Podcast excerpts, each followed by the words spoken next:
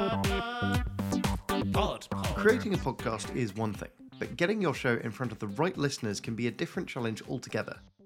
My name's Adam Shepherd, and this is Sounding Board, presented by PodPod, the show where we cut through the noise to bring you actionable insights from podcast industry experts. And for this discussion, we looked at the challenges of marketing a podcast, including how to apply proven strategies to your podcast promotion, how to leverage different channels, and how to effectively measure the success of your efforts. For this roundtable discussion, I was joined by Danny Rice, marketing manager at Dave, Joel Midgley, head of global brand marketing for The Guardian, Lucy Ferguson, head of content for Google's ads and industry marketing team, James Wallis, marketing lead for NatWest Business, Claudia Collins, head of marketing and membership for Tortoise Media, and Richard Blake, director of marketing and growth for Fresh Air Production. The acoustics of the room mean that the audio quality isn't quite perfect in some places, but the insights shared as part of this discussion more than make up for it.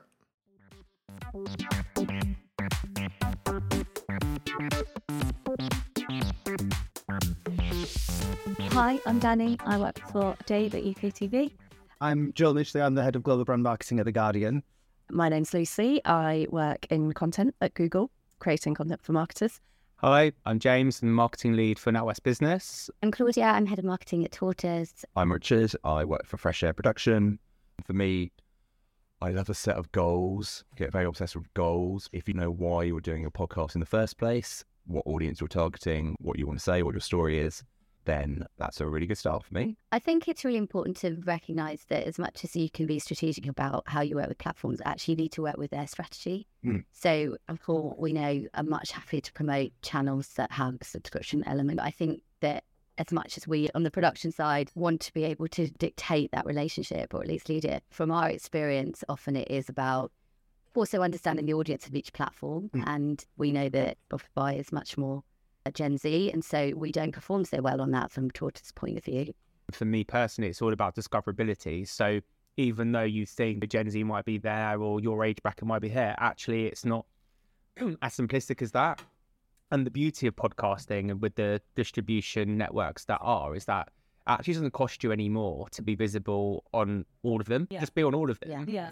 and depending back to your objectives and your overarching why again like people enjoy different social media platforms. Some people might spend more time including gen z which we typically think about like boomers on linkedin looking to talk about their i don't know dropping the kids off at school type thing.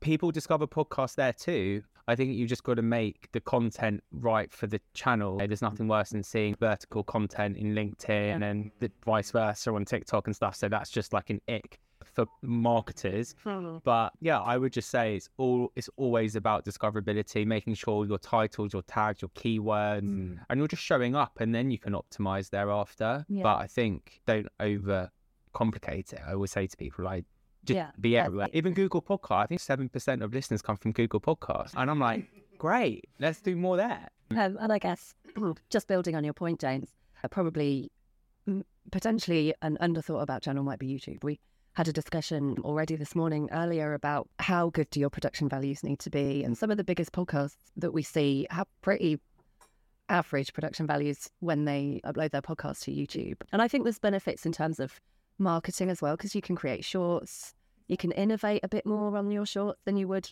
creating a whole new format. So there's and like you say, James, just going to where your audience is, there's an opportunity, and that findability hmm. and you know, utilizing search, a, a big search algorithm, is all are all kind of benefits to that platform potentially. I think that's probably the most underutilized tactic in podcast marketing is search. Yeah. and SEO generally. Like, yeah, I think people are searching. That's how I find podcasts. I literally just will search.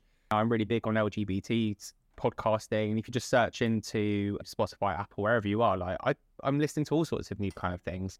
I think that's why it's like really take it back to basics. Know who your audience is. Like, yes, know who the platform audience is, but really know who your podcast is for. Yeah. Because that's the way you're going to type into the right search terms, and that's the way that you're going to know.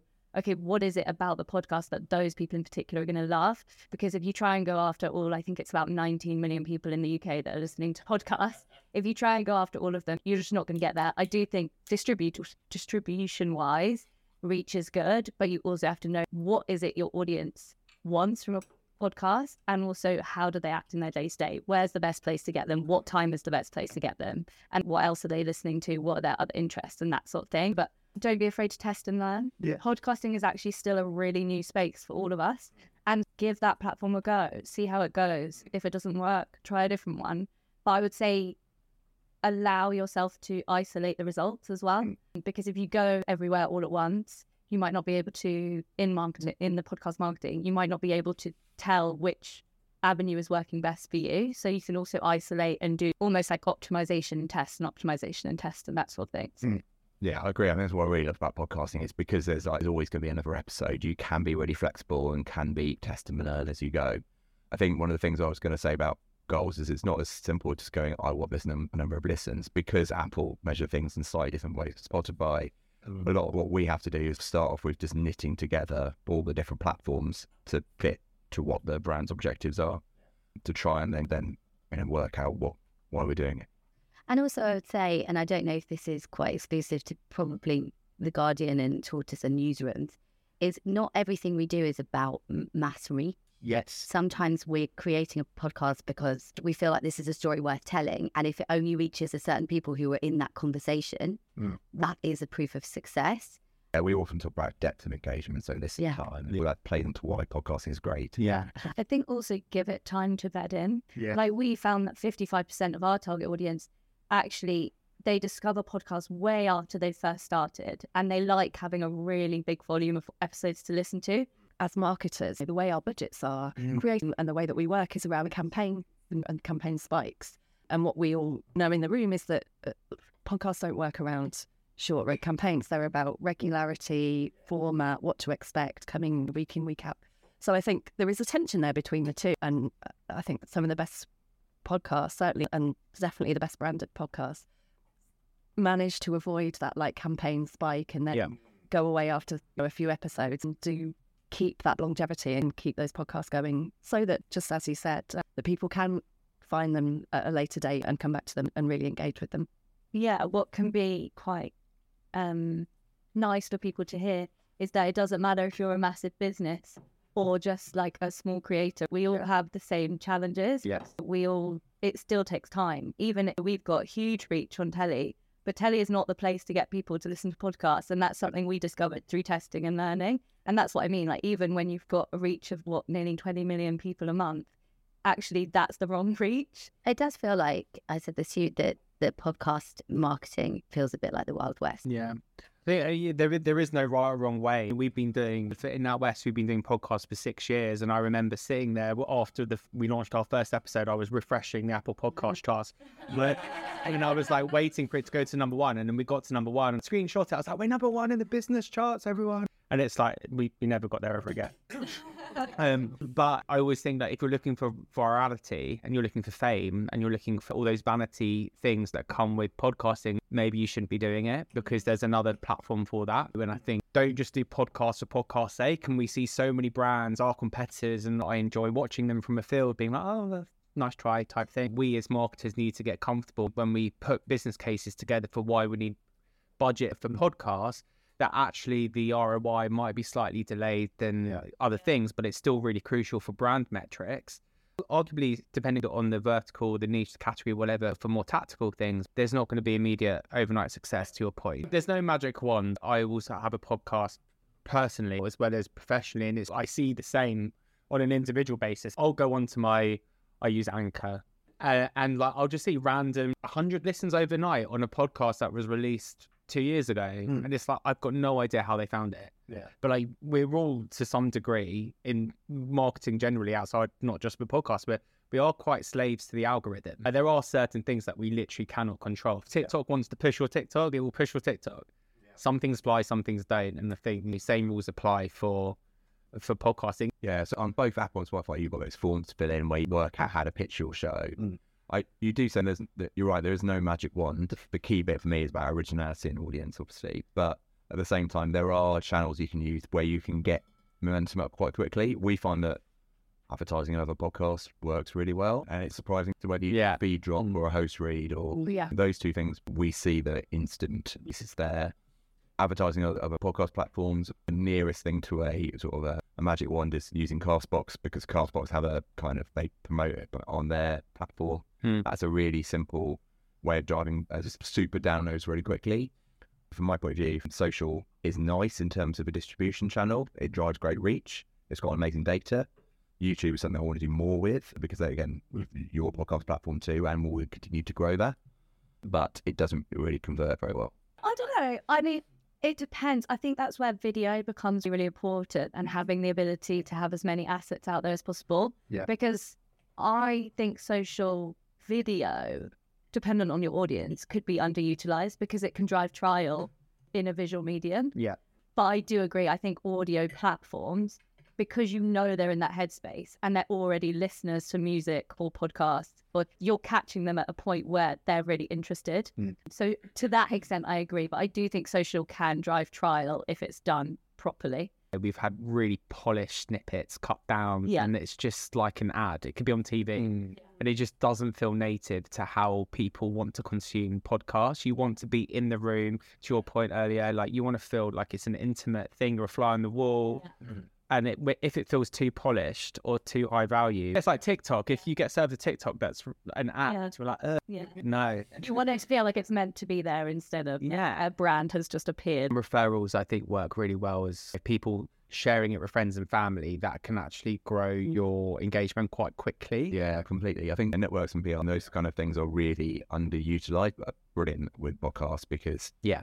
you're essentially getting the right audience to listen to at the right time, and they build up their own recommendations really quickly. Yeah. And do you have, do you recommend when brands basically using you as a consultant right now, but um, do you make a recommendation around the percentage of the total spend you spend like this percent on creating the podcast and Yeah. this percent on promoting it? Do you have a general recommendation for that? It depends, but yeah, I normally just say you should spend as much on promotion as, a, as you do on production as a starting point because everyone just goes, we think we should promote this, but we don't know how. How when we, what do we do? Okay, do you um what are your success metrics that you sell into the business to to justify like continuing with podcast? So for us, it's always starting with the why. What do we? What are our overarching brand objectives? For us, it's making sure that our consideration scores are at the top of the category and our preference scores are at the top of the category.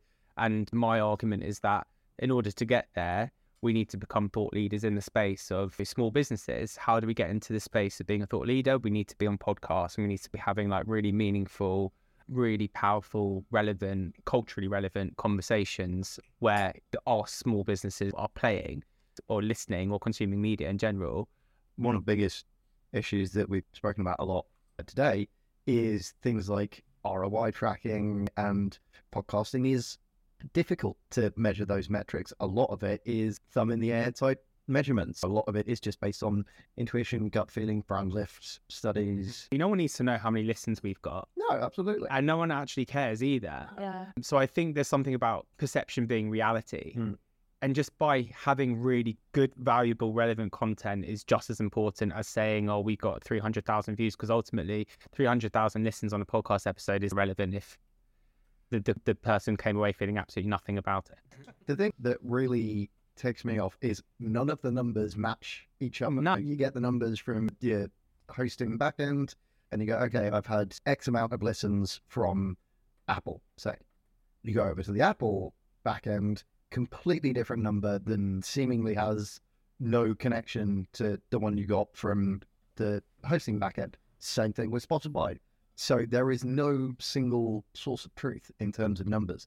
It is, or certainly seems to be, a large amount of guesswork Hmm. going into it, which from a marketing and kind of ROI perspective is challenging. Yeah. That's a problem. I think Apple and Spotify really choose to see what they share with you. So that's definitely a challenge. Mm. Like, I don't know whether you guys could go with Spotify Wrapped. Do you see your Spotify Wrapped? Mm. And there were things like, oh, you got shared by WhatsApp for like 20 times. I was like, I didn't even know I could tell that. And they didn't. They just reveal that on Mm. uh, Christmas. I think the, for me, the publisher platform is our source of truth because it tells you downloads and downloads means the same across every podcast platform. So I use that as a kind of, it's not perfect, absolutely. And we do make assumptions, but it is the easiest proxy to a Moonius number. It's the closest. yeah. And then, Yeah. and then, yeah, you're right. Apple and Spotify measure things in slightly different ways. But what we tend to do is what we've done is basically go, what do we rely on the most? What do we think is the most trusted? How are they sourcing that data for us to feel like we could trust it and then knitting it together? Yeah. So like, we use listen through rates in Apple, for instance, and we feel it's the most reliable. We use demographics and Spotify because it's the most reliable. So it's it, it's none of it's perfect. You're absolutely right, and the person who magically knits it all together is can be great. But the, the fact that we need mm. to knit it together from eight different sources in the first place in 2023 is crazy. The metrics I've had a lot of more traction with is uh, attention. We haven't talked a huge amount about attention, but attention for podcasts is amazing because it's 90% for your phones. Yeah. You're not like scrolling through your phone, watching TV, seeing an ad. So it's really immersive. So I use time spent, quality time spent, and cost per minute of attention Yep. as the two metrics I use quite a lot of. And people go, oh, okay. But does that mean consideration? Because I love Steven Bartlett. I will only ever listen to 50% of an episode Mm. because I get bored. But it doesn't mean I don't like him any less. It just means that I've got some form of attention deficit disorder and I can't listen to an hour and 45 minutes of what one person speaking. Yeah. So it's really, it's still, I think we just need to remember that human being is very complex. All of our, all of our media consumption is always going to be different to the next person as well. Like it's, Yeah.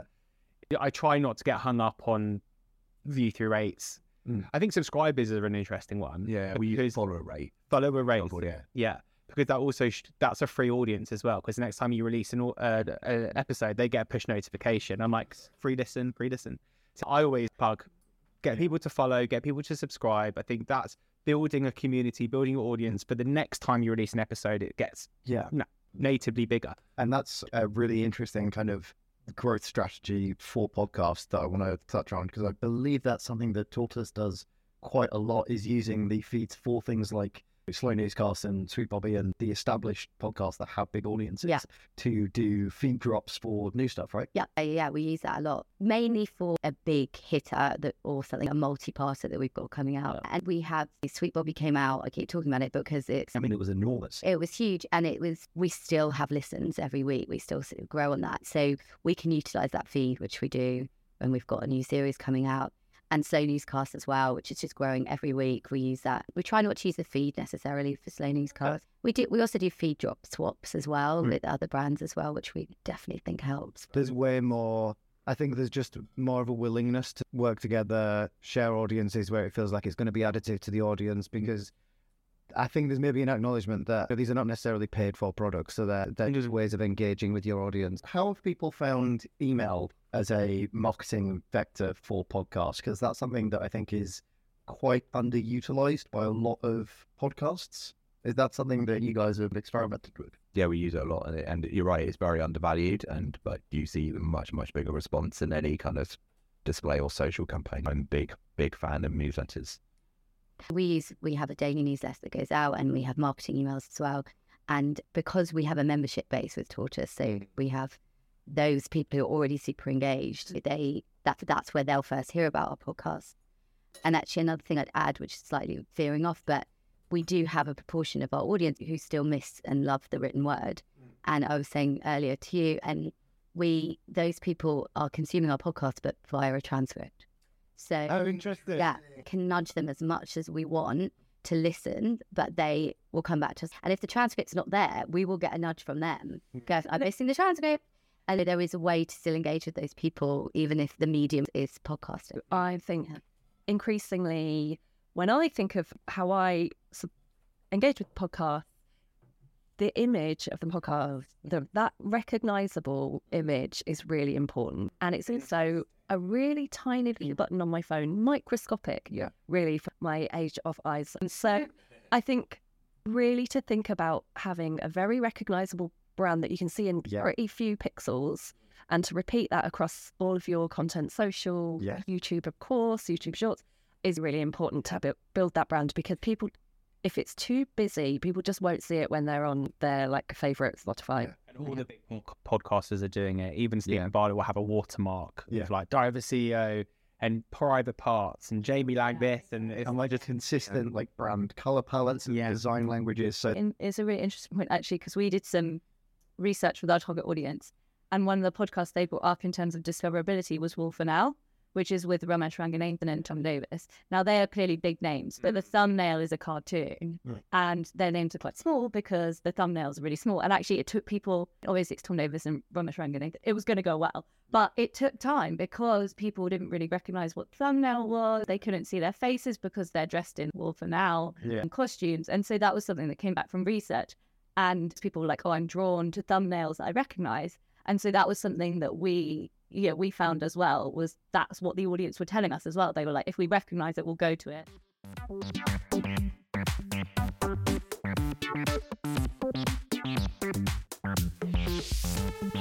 Now, as always, that was just a small snippet of a much longer and wider ranging discussion. If you'd like to be part of our next roundtable event, please do get in touch with us. Thanks to all of our panelists for joining us, and thank you for listening. I've been Adam Shepherd, and this has been another episode of Sounding Board. We'll see you next time.